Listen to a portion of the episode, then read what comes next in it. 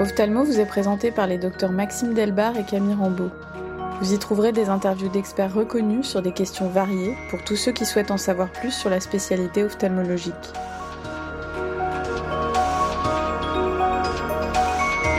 La cataracte est l'intervention chirurgicale la plus pratiquée au monde avec plus de 30 millions de patients opérés chaque année, dont un peu moins d'un million de patients par an en France. La deuxième chirurgie ophtalmologique la plus pratiquée en France est la chirurgie réfractive au laser de la cornée, avec environ 200 000 interventions par an, dont plus de 80% au LASIK. L'altération de la surface oculaire est fréquemment rapportée après une chirurgie du segment antérieur et peut être responsable de signes d'irritation oculaire et d'une altération de la qualité de vision par instabilité lacrymale. Certains patients peuvent se plaindre de symptômes d'inconfort oculaire et visuel malgré un examen clinique d'apparence normale et une excellente récupération fonctionnelle. La survenue d'un syndrome sec en post-opératoire peut dégrader la qualité de vie des patients et les amener à considérer que leur chirurgie n'a pas eu le bénéfice escompté. L'apparition ou l'aggravation d'une sécheresse oculaire après une chirurgie du segment antérieur est multifactorielle et survient trois fois plus fréquemment sur un terrain déjà fragilisé. L'inflammation, la toxicité de certains colliers et conservateurs, l'hyposécrétion lacrymale, la dysfonction palpébrale liée au blépharostat, l'hypoesthésie et la réduction de l'innervation cornéenne sont rapportées comme cause potentielle de ces troubles. Nous sommes très heureux d'accueillir aujourd'hui le professeur Pierre-Jean Pizella, qui est PUPH et chef de service d'ophtalmologie au CHU de Tours. Le professeur Pizella est également euh, ancien président de la Société française d'ophtalmologie. Bonjour professeur. Bonjour Camille, et merci à tous les deux de m'accueillir euh, sur votre plateforme. Je suis très heureux d'y participer pour euh, discuter bien sûr de surface oculaire et de chirurgie réfractive et cataracte en même temps. Professeur, pouvez-vous nous rappeler pourquoi la chirurgie de la cataracte et la chirurgie réfractive entraînent fréquemment une sécheresse oculaire? Alors, pour l'une d'entre elles, c'est-à-dire pour la chirurgie réfractive cornéenne, euh, c'est euh, quelque chose de connu et de façon extrêmement synthétique, l'utilisation de lasers sur la surface de la cornée ou à l'intérieur de la cornée, on en parlera sans doute tout à l'heure, va entraîner des modifications ou des altérations des terminaisons nerveuses cornéennes, elles-mêmes à l'origine d'une diminution de l'arc réflexe cornéen, à l'origine de la sécrétion lacrymale. En clair, opérer la cornée, c'est modifier la régulation des larmes. Pour ce qui est de la cataracte, c'est un petit peu plus compliqué et c'est souvent des causes indirectes, comme par exemple les phénomènes de toxicité de surface. Je pense que nous aurons l'occasion d'en reparler aussi. Quels sont les patients les plus à risque de souffrir d'une sécheresse oculaire en post-opératoire de chirurgie de cataracte ou de chirurgie réfractive? Alors, si je veux être un tout petit peu provocateur, j'ai envie de vous répondre, tous les patients sont, euh, me semble-t-il, à risque. En tout cas, pour ce qui est de la chirurgie de la cataracte, par défaut, je pense qu'il faut considérer que tous les patients opérés de cataracte sont à risque d'avoir un syndrome sec post-opératoire. Pour ce qui est de la chirurgie réfractive cornéenne, encore une fois, je précise à chaque fois cornéenne, étant entendu que euh, on peut faire une chirurgie réfractive cristallinienne, en particulier quand on opère soit une cataracte modérée, soit un cristallin clair. Euh, pour ce qui est de la, de, la cornée, donc, eh bien, c'est plutôt euh, dicté par l'âge et éventuellement par le, sexe ratio, qui, comme vous le savez, est prédominant au niveau de la femme. Mais retenons qu'une chirurgie réfractive chez le patient plus âgé, donc on va plutôt cibler le presbyte, par exemple, eh bien, sera plus à risque que le sujet jeune, sans facteur de risque connu. Professeur, quelle est la fréquence de survenue euh, d'un syndrome sec après une chirurgie réfractive cornéenne? Et lorsqu'il survient, quelle est la durée de ce syndrome sec après une telle intervention? Alors, si on détaille un petit peu l'évolution des patients opérés de chirurgie réfractive cornéenne, hein, on retient l'idée que 50%, c'est-à-dire 1 sur 2, va développer un syndrome sec, euh, un syndrome sec réel, pas tant, hein, euh, en post-opératoire, et ce très rapidement. Et un peu moins de 5%, donc ça, ça rassure un peu quand même, va aller jusqu'au syndrome sec euh, sévère, c'est-à-dire en fait avec kératite associée. Pour ce qui est de la durée, on estime que ce syndrome sec post-chirurgie réfractive est lié à la section nerveuse induite par le, le LASIK et donc conditionné par la repousse de, ces fameux nerfs. Et là, euh, bah, les études sont variables. Elles ont été d'ailleurs souvent accompagnées d'iconographie avec souvent de microscopie confocale in vivo pour essayer de voir un peu le taux de repousse nerveuse. Grosso modo, euh, on obtient le début de la repousse euh, aux alentours de trois mois. Mais donc on peut considérer que de la première semaine à trois mois post-op, ben, le syndrome sait qu'on y a droit, et le patient y a droit, il faut vraiment là-dessus lui dire. Et puis s'il ne le ressent pas, il faut insister aussi. Il faut insister sur le fait d'ailleurs qu'il y avait une ou deux études qui avaient montré que le risque de régression était augmenté en cas de sécheresse non traitée. Alors, c'est devenu, dans mon expérience, pas très euh, patent, mais de temps en temps, parfois chez le sujet jeune, on a parfois le sentiment, s'il y a eu une régression, que ça pouvait être lié. Donc, c'est pas un mauvais plan que de lui expliquer que se mettre des gouttes dans l'œil, c'est améliorer son confort post-op, mais c'est aussi améliorer son résultat réfractif post-op. Quelque part, ça l'aide un petit peu à le convaincre de, maintenir cela. Et puis après, sur le long terme, de 3 à 6 mois, la repousse nerveuse, elle n'est pas parfaite à 3 mois. Hein. Donc, euh, très clairement, je crois que, enfin, moi, à titre personnel, je leur mets largement 6 mois de traitement et parfois plus, euh, sans aucune arrière-pensée, parce que je crois qu'il vaut mieux en mettre plus que pas assez, pour faire simple. Comment explorez-vous la surface oculaire à la lampe à fente? L'état de la surface oculaire doit être euh, recherché chez chacun de nos patients susceptibles de bénéficier de ce type de chirurgie. L'étape de la lampe à fente est une étape fondamentale. Néanmoins, précédant la lampe à fente, un interrogatoire conduit de façon euh, ciblée pour savoir si le patient présente une symptomatologie évocatrice de problèmes de, surface. Euh, est-ce qu'il y a une gêne à la lumière? Est-ce qu'il a une sensation de corps étranger, une sensation de grain de sable? Bref, les questions classiques sont utiles. Des facteurs de risque aussi, euh, comme des maladies de système connues, des prises médicamenteuses systémiques connues. Bon, tout ça est un interrogatoire classique. Après, l'examen du visage, alors je fais exprès de pas vous répondre sur la rapafante maximum, mais j'y viens, promis. Hein. L'examen du visage aussi du patient, euh, quand il arrive à la consultation, va nous donner des, renseignements précieux.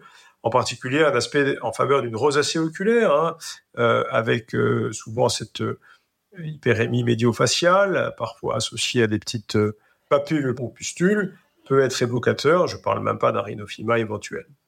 Enfin, j'arrive à la lampe à fente, et là, il faut être systématique, c'est-à-dire euh, l'examen attentif de la conjonctive. Est-ce qu'elle est rouge Est-ce qu'elle est rosée Est-ce qu'elle est blanche L'examen attentif de la marge palpébrale, est-ce que c'est propre Est-ce qu'il y a des petites sécrétions collées sur la base des cils Est-ce qu'il y a de l'inflammation Est-ce qu'il y a des petits vaisseaux Des petites télangiectasies Et puis l'examen de la cornée, sa transparence. Et de mon point de vue, euh, il est difficile de se passer d'une instillation d'une goutte de fluorescéine qui permet d'avoir des renseignements sur pratiquement tout ce qu'on vient de dire, euh, la cornée et la conjonctive, bien sûr, ce qui donnera le renseignement sur un éventuel signe de gravité, comme la présence d'une kératite associée, une kératite ponctuée, bien sûr, un marquage éventuel dans, les, dans le cul-de-sac euh, nasal prédominant, la rivière lacrymale également sera analysée. Bref, euh, un examen classique de la surface, mais avec un seul colorant me paraît nécessaire et aussi suffisant. Parfait, merci. Ma prochaine question porte sur la mébographie. Est-ce qu'il faut en réaliser une systématiquement avant une chirurgie de cataracte, avant une chirurgie réfractive? Dans quel cas euh, céder de ces nouveaux euh, examens? Très bonne question, Maxime. Hein. C'est effectivement une question actuelle. Est-ce que la consultation d'ophtalmologie préopératoire en chirurgie du segment antérieur plus précisément dans la cataracte ou la chirurgie réfractive, doit être euh, documenté sur le plan iconographique? En gros, c'est ça qu'on nous demande. Et c'est une vraie bonne question. Alors moi, je vais y répondre de manière simple. Est-ce que c'est obligatoire? Non. Est-ce que c'est utile? Oui. Pourquoi? Eh bien, un peu évidemment pour l'aide au diagnostic. Alors on pense à la mémographie avec toutes ces méthodes infrarouges qui permettent d'avoir une image très rapide de, de l'aspect euh, qualitatif hein, des glandes de mébomus, quels que soient effectivement les appareils qu'on a coutume d'appeler maintenant des tout en un. Hein. Ils réalisent plusieurs examens de, la surface oculaire. Alors c'est plus ou moins vrai, mais on va pas détailler ça. Moi, je retiendrai une chose qu'on peut donner à nos, nos amis, à nos confrères. Je trouve que s'aider d'une iconographie, en particulier des glandes de mébomus, c'est avoir un aspect pédagogique très important pour le patient, parce qu'on les lui montre. Et donc, il comprend ce qu'on lui dit. C'est pas toujours simple de comprendre l'histoire de la sécheresse quand on est, quand on va être opéré. Il y a beaucoup d'informations qui sont données. Euh, je pense aux patients de chirurgie réfractive, mais même aux patients de cataracte. Lui montrer une image en lui disant, ben, voyez, ça, c'est des glandes, celle-là, elle est normale, puis celle-là, elle est à moitié euh, abîmée, celle-là, elle est complètement abîmée. C'est très simple. les images sont très parlantes. Et on gagne beaucoup de temps sur ce qu'on dira sans doute après dans le, dans le déroulé des questionnaires, sur qu'est-ce qu'on propose aux patients. Ça me paraît de ce point de vue-là utile. Voilà. Pour le reste, eh bien, chacun fait avec la, composition de sa, de sa table d'examen. Alors, on parlait il y a quelques années euh, de l'osmolarité des larmes, c'était euh, à la mode. Il y a encore un intérêt aujourd'hui à mesurer cette osmolarité. Ben là aussi, hein, Maxime, on va euh, Maxime et Camille, hein, parce que c'est toujours à, moins que Camille peut-être pose ces questions à lui tout à l'heure. Enfin, en tout cas, bonne question. L'osmolarité des larmes sur le plan de la physiopathologie, il faut quand même se souvenir que c'est hyper important parce que c'est la, détermination de, l'osmolarité du film lacrymal qui a permis un petit peu d'asseoir un petit peu le, raisonnement sur la sécheresse oculaire et l'aspect quantitatif et qualitatif du film lacrymal. Donc sur le plan physiopathe, c'est bien. Sur le plan de la consultation euh, classique du chirurgien que nous sommes, euh, beaucoup moins à l'heure actuelle. En tout cas, à titre personnel, je m'en sers pas. Alors il faut dire que euh, on va sans doute avoir dans un, dans un avenir très proche une véritable mise à niveau des dispositifs qui étaient utilisés pour cela, avec sans doute un score qui va être amélioré. En fait, le vrai problème, c'est pas de savoir si c'est utile ou pas. Oui, c'est utile. Mais dans les techniques actuelles, à ma connaissance, la reproductibilité de l'examen était compliquée à obtenir, le recueil souvent insuffisant pour obtenir cela. Il semble, de ce qui m'a été donné de savoir, que des physiciens euh, sont parvenus à améliorer les dispositifs existants, y compris avec un recueil de larmes minimal, avec l'obtention de chiffres reproductibles. Alors, ça m'est difficile de le dire de manière certaine, puisque je ne l'ai pas utilisé, mais j'ai vu le dispositif, notamment au dernier congrès européen, et on peut penser que à l'horizon de 2-3 ans, ça sera peut-être de nouveau une question qu'on se posera de façon efficiente. Euh, professeur, quelle technique de chirurgie réfractive cornéenne privilégiée en cas de risque de syndrome sec? Alors ça, c'est la une très très bonne question et que tout chirurgien réfractif doit se poser. Euh, là, la première réponse peut-être, avant de se poser l'action de la technique, c'est de savoir si euh, il faut garder l'indication opératoire chez un patient euh, qui présente un, syndrome sec. Alors, si c'est un syndrome sec euh, modéré, moi je réponds vertement oui, et donc on va discuter la technique juste après.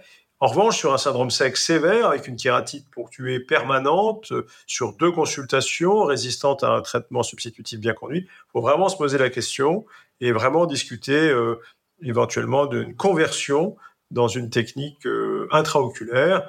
je pense par exemple à l'implantation de l'ICL, hein, euh, l'intraocular contact lens qui va donner des résultats intéressants euh, chez le myope, chez l'hypermétrope, chez l'astigmate, et qui va éviter de toucher à la cornée.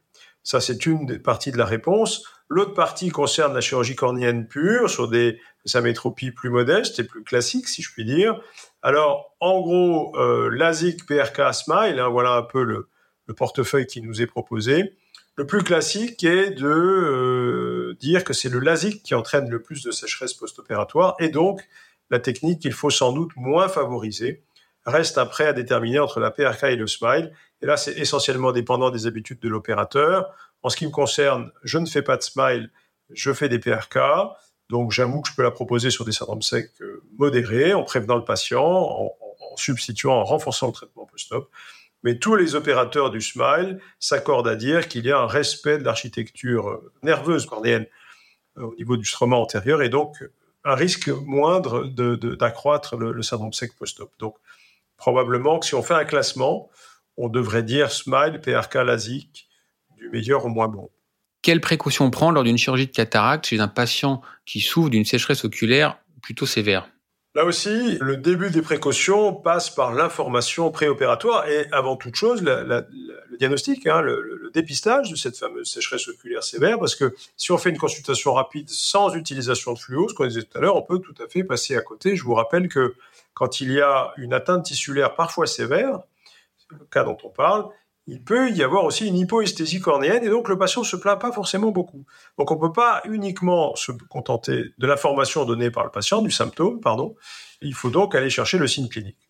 Ça, c'était un petit peu la question d'avant. Une fois qu'on l'a diagnostiqué et que le patient est prévenu, eh bien, effectivement, il faut essayer de s'attacher à rendre la chirurgie de la cataracte la moins aggravante possible. Alors, ça passe en pré-op par ce que l'on vient de dire. En pér-op, de mon point de vue, euh, le facteur le plus important, c'est le temps opératoire. Plus vite on va et moins il y aura de retentissement. Certains ont parlé de l'influence de l'éclairage, du microscope. Mais enfin, une technique rapide, c'est une technique bien conduite.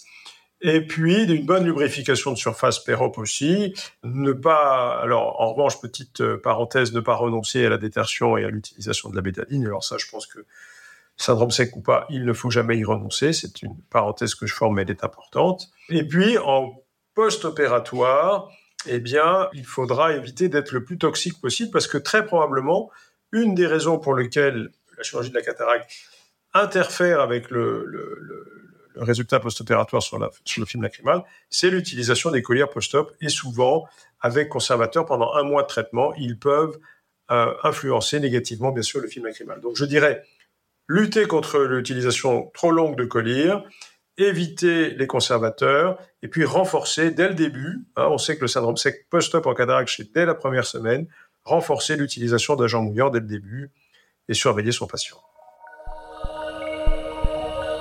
La place des AINS sur la surface chez des patients qui ont des gougeraux, etc. Moi, je me méfie toujours un peu parce que j'ai déjà vu des, cas catastrophiques. Voilà, on a tous en tête hein, la, la, lise cornéenne sur ce type de patient. Et puis AINS et kératite, ça fait pas bon ménage. C'est un peu parfois aussi euh, le syndrome du corticoïde sur l'RPS. Hein. Je fais exprès de dire ça comme ça de manière un peu provocatrice, mais où personne n'ose, alors que parfois, euh, si c'est une kératite stromale, il va falloir oser pour euh, aider le patient. Donc, l'AINS et la cornée sans méfier, oui, ça plus que jamais. Après, est-ce qu'il faut d'emblée s'en passer? Moi, j'avoue que je, je suis... Euh, L'œdème maculaire, ça, me, ça, me, ça fait partie des choses qui m'interpellent en post-op. Et donc, j'avoue je, j'avoue que tant que je peux le laisser, pour répondre à, votre question, Maxime, je le laisse. Mais effectivement, euh, sans doute que le, contrôle AG8 est, assez important et peut-être que le, le traitement peut être réduit à 15 jours euh, au défaut des 3 semaines habituelles. Est-ce qu'une sécheresse oculaire peut contre-indiquer la pose d'un implant multifocal ou d'un implant head-off? Très bonne question là aussi. Donc déjà, je profite au milieu du parcours pour vous féliciter pour euh, toutes vos questions pertinentes, je trouve.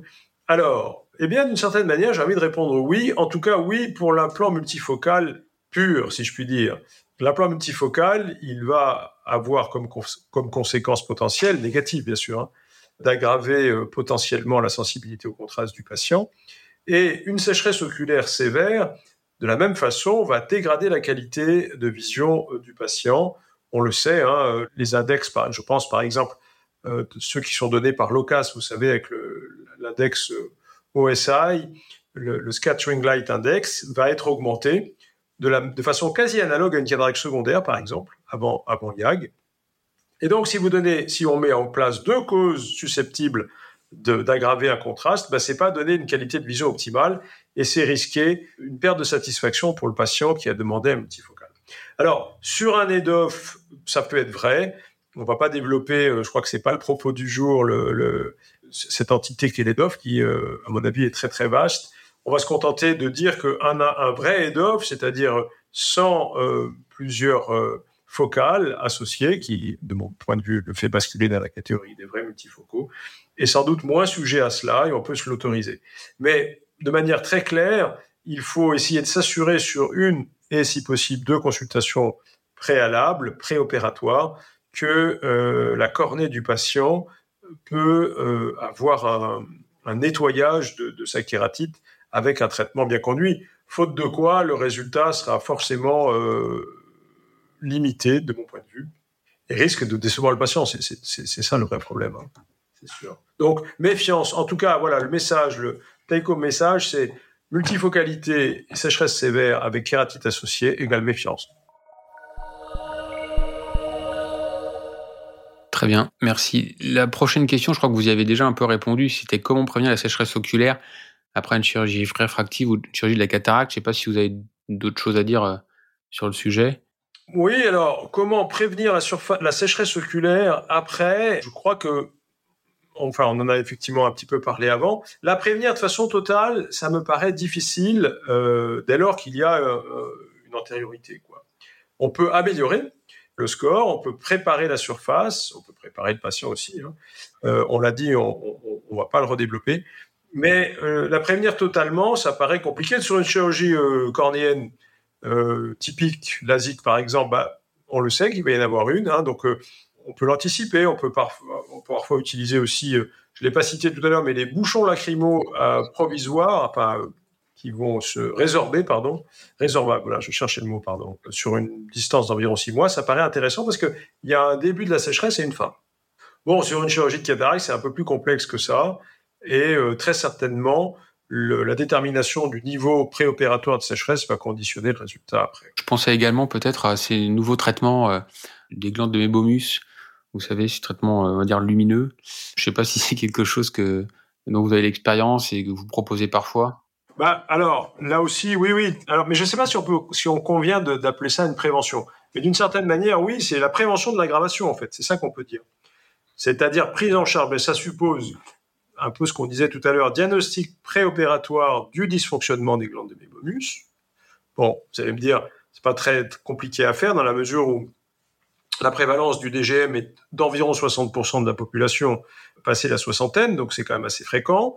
Et si tel est le cas, euh, prise en charge de ce dysfonctionnement des glandes mébomus avec effectivement euh, euh, les techniques de luminothérapie, la TPL par exemple, qui sont effectivement donnent des résultats effectivement sans trop que le, mécanisme soit parfaitement connu, ou et ou associés, parfois certains les combinent hein, désormais avec ces, traitements mécanisés, chauffants et mécanisés de, des glandes de mébomus. Ça reste, de mon point de vue, une prise en charge et, éventuellement une prise en charge de l'aggravation, une prévention de l'aggravation. Voilà.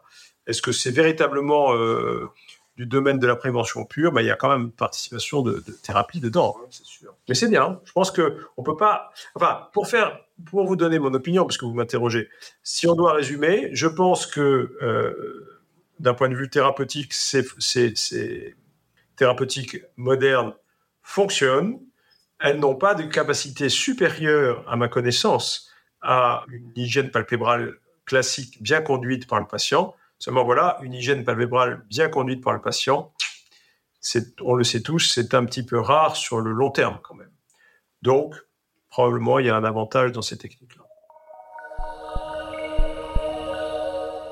Merci professeur, vous avez déjà partiellement répondu à ma prochaine question, mais dans quel cas allez-vous mettre des bouchons lacrymaux en préopératoire, péropératoire ou post-opératoire de chirurgie réfractive? Alors j'ai eu une période où j'en mettais effectivement euh, au moment du LASIK, alors là, je parle de la chirurgie cornéenne réfractive. Hein. Encore une fois, pour la raison que je vous ai donnée. C'est-à-dire que l'idée qu'il y ait un début et une fin thérapeutique est séduisante dans la mesure où on sait qu'une sécheresse oculaire induite par la chirurgie réfractive cornéenne est normalement limitée dans le temps. Et donc la durée de, vie du bouchon euh, intracanalaire était à peu près euh, entre 3 et 6 mois, si ma mémoire est bonne. Et donc, il y a du sens à cela. Euh, j'avoue que j'ai un, petit peu arrêté, mais euh, le, rationnel me paraît toujours bon. Les résultats étaient aussi satisfaisants. Bon, après, il y a toujours pareil la question de la prise en charge ou de l'inclusion du coût du bouchon dans la facturation au patient. En fonction de l'endroit où on travaille, c'est plus ou moins simple, mais je pense que ça a du sens. Ça a du sens, pardon. A contrario, le bouchon lacrymal plus classique, non résorbable, je m'en suis toujours, je le confesse, un peu méfié, même si je reconnais qu'il a parfaitement sa place dans l'arsenal thérapeutique. Et c'est vrai qu'il y a certains patients qui le réclament. Néanmoins, euh, il a les, inconvénients de ses avantages. Et au bout d'un moment, on l'accuse, et ça a été quand même assez bien démontré dans certaines études, de, nuire un petit peu à la sécrétion lacrymale, puisqu'il va induire une erreur, une erreur sur la, formation du taux de, de présence des larmes à la surface de l'œil. Premier impact à son désavantage. Et puis le deuxième, c'est aussi d'être euh, facteur de rétention de tout, euh, de larmes, c'est vrai, et puis de tous les facteurs toxiques et tous les médiateurs inflammatoires qui circulent dedans à la surface de l'œil. Donc, sur une durée courte, oui, en tout cas dans mon idée, sur à, long terme, de façon extrêmement ponctuelle et en tout cas euh, euh décidée en fonction du au cas par cas, mais pas de façon systématique. Passons maintenant à l'astuce de l'expert est-ce que, professeur Pizella, euh, vous avez un conseil ou une astuce personnelle euh, pour diagnostiquer ou gérer la sécheresse oculaire efficacement? Bah, L'astuce, elle va être assez basique de mon point de vue. Et elle va se résumer en deux choses. Toujours diagnostiquer, donc toujours utiliser la goutte de fluo quand on aimerait pouvoir s'en passer. Je pense vraiment à la chirurgie de la cataracte, là, parce que dans l'examen d'une surface oculaire destinée à une chirurgie réfractive cornéenne, c'est fait par l'immense majorité des praticiens. En revanche, sur une cataracte, il faut reconnaître que quand le patient arrive à la lampe à fente, la, la préconsulte est déjà faite, l'attention est prise, etc. la tentation de regarder le cristallin, de regarder le fond d'œil sur l'ordinateur est grande, et donc de ne pas mettre la goutte de fluo, euh, c'est assez fréquent. Moi, je pense malgré tout que ça va nous aider, alors, ne serait-ce déjà à faire le diagnostic et à en parler. Donc l'astuce, c'est toujours chercher cette sécheresse. Et puis l'astuce post-op, bah, c'est toujours traiter. C'est un peu ce qu'on vient de dire tout à l'heure. Moi, je confesse que sur mes ordonnances post-opératoires, systématiquement, il y a un mouillant. Je ne me pose pas trop la question et je suis très incitatif chez le patient pour qu'il le mette, même si sa symptomatologie est modeste. Je ne sais pas si c'est une astuce, mais c'est un côté un peu systématique que j'ai. Passons maintenant à la question du patient. Ce sont des questions que les patients nous posent souvent en consultation. Oui, professeur, des questions qu'on entend souvent, c'est est-ce que l'utilisation prolongée d'ordinateur ou de smartphone peut aggraver la sécheresse oculaire? Effectivement, c'est une question qui revient beaucoup pour une raison simple, c'est que leur utilisation est tellement ubiquitaire, universelle et de plus en plus permanente qu'on est en droit de se la poser. Alors, pour y répondre, ben, il, faut, il faut faire la part des choses. L'écran en soi, quel qu'il soit, des tablettes, des smartphones ou de l'ordinateur, n'est pas un facteur euh, aggravant au titre personnel c'est-à-dire n'induit pas directement une, phototoxicité. En revanche, oui, il y a un retentissement sur la surface oculaire de l'utilisation de, smartphones et d'écrans, parce que tout simplement parce que quand on est en train de, le regarder, on suppose que le sujet est concentré, ce qu'on fait tous, hein, et euh, quand on est concentré sur un écran, eh bien, le clignement diminue. On le, sait tous, notre fréquence de clignement diminue. Mais c'est exactement la même chose euh, si on conduit euh, sur euh, l'autoroute pendant plusieurs heures. Hein. Eh bien, le fait de diminuer la fréquence du clignement associé à des facteurs favorisant ou déclenchant une sécheresse comme on en a longuement parlé sur la chirurgie, ben, ça peut effectivement l'aggraver. Donc, on le sait. Et donc là encore, plutôt que de faire semblant de dire hypocritement euh, utilisez moins votre smartphone, ce qui à mon avis euh, est assez peu efficace, il faut euh, là aussi favoriser l'utilisation des bouillants et encourager le patient à s'en servir, qu'il consulte ou pas son écran. Donc il faut retenir que oui, indirectement, il y a un phénomène d'aggravation. Autre question qu'on entend souvent, c'est existe-t-il des remèdes naturels ou des modifications de mode de vie qui peuvent aider à soulager la sécheresse oculaire? Bah, Là, vous, me faites sourire parce qu'on a envie de répondre arrêtez les écrans, quoi. Hein. C'est aussi simple que ça, puisque c'est un corollaire de la question d'avant. Bah, le mode de vie, euh, bon, les remèdes naturels, je n'en connais pas, enfin, je n'en connais pas déficient. Même si on peut dire que, si, on peut quand même citer quand même euh, le grand professeur Kazuo Tsubota, euh, qui était un grand spécialiste japonais, mais aussi mondial de la surface oculaire et de la sécheresse en particulier, et qui a étudié sur sa propre personne, car il est aussi souffrant euh, à l'époque, en tout cas, d'un syndrome de, de authentique. Et donc, euh, la diète, le régime alimentaire, est supposé améliorer la sécrétion lacrymale. Et euh, lors du dernier, enfin pas du dernier, mais du, WOC, du, congrès mondial qui avait eu lieu à Tokyo, Tsubota avait présenté à l'audience ses remèdes naturels anti-sécheresse oculaire qui, était un vrai triptyque et qui était en résumé euh, faire un régime, faire du sport et le, probablement le plus difficile dans notre pays, be happy, qu'on peut traduire par être heureux. Je vous cite hein, le grand maître. Il est difficile de prédire l'avenir, mais quels sont selon vous les progrès à attendre dans les années à venir dans le domaine de la surface oculaire et de la sécheresse? Eh bien, il est difficile de le prédire, cet avenir, mais on sait ce dont on a besoin et on sait vers quoi euh, la science, ce qui est un mot toujours assez, euh, enfin, à utiliser avec des pincettes, peut nous euh, permettre d'espérer. Je pense avant tout qu'il y aura des progrès diagnostiques. On a parlé tout à l'heure de l'osmolarité, eh bien, les fameux biomarqueurs, c'est comme ça qu'on dit aujourd'hui, devrait pouvoir euh, s'améliorer avec des tests simples, des tests utilisables en cabinet, pas des machines très sophistiquées. Je pense que un ou deux biomarqueurs pourraient nous aider dans le diagnostic et dans le suivi hein, de, des sécheresses. Alors, on attendrait une osmolarité euh, en dessous d'un chiffre donné, euh, c'est pas sec, au-dessus c'est sec, par exemple. Et puis, en fonction de la thérapeutique donnée, est-ce que ça permettra d'améliorer les choses? Moi, je crois quand même à ces progrès diagnostiques dans l'iconographie, dans l'imagerie, très probablement aussi. Et puis sur le plan thérapeutique, ben, on attend toujours le Graal, c'est-à-dire le collier qui fait tout le boulot, qui fait un film lacrymal naturel, qui se met une fois par jour et qui tient 24 heures. Là, j'ai peur que ce soit euh, un petit peu plus long, mais euh, puisqu'il est permis de faire des, vœux, ben, il, faut, le souhaiter. Et en tout cas, il y a des gens, il y a des équipes qui dans le monde travaillent sur cette, euh, cette grande complication qui est la reproduction d'un film lacrymal naturel. C'est pas si simple. Hein. Un peu d'eau, un peu de sucre et un peu de graisse, tout ça dans une euh, proportion variable et dans une savante répartition. Il y a encore du boulot pour nos laboratoires, mais on peut l'espérer quand même. Merci beaucoup, professeur. Merci beaucoup d'avoir accepté de répondre à nos questions. C'était passionnant. Merci, professeur Pizella, pour le temps que vous nous avez accordé pour cet entretien sur la sécheresse oculaire. Nous invitons tous nos auditeurs à ne pas manquer la 11e édition du congrès COPS pour cornée pratique et scientifique que vous co-organisez et qui se déroulera à Tours en novembre 2024. Merci à tous les deux. Merci Camille. Merci Maxime. Bravo à tous les deux d'organiser ces podcasts. Euh, je suppose qu'ils creusent ainsi euh, tous les domaines de notre passionnante spécialité. Et je vous félicite d'avoir monté ça. Donc rendez-vous à bientôt, mais cette fois-ci euh, dans mes écouteurs pour écouter la suite des informations. Merci beaucoup. Ophthalmo est disponible sur toutes les plateformes d'écoute.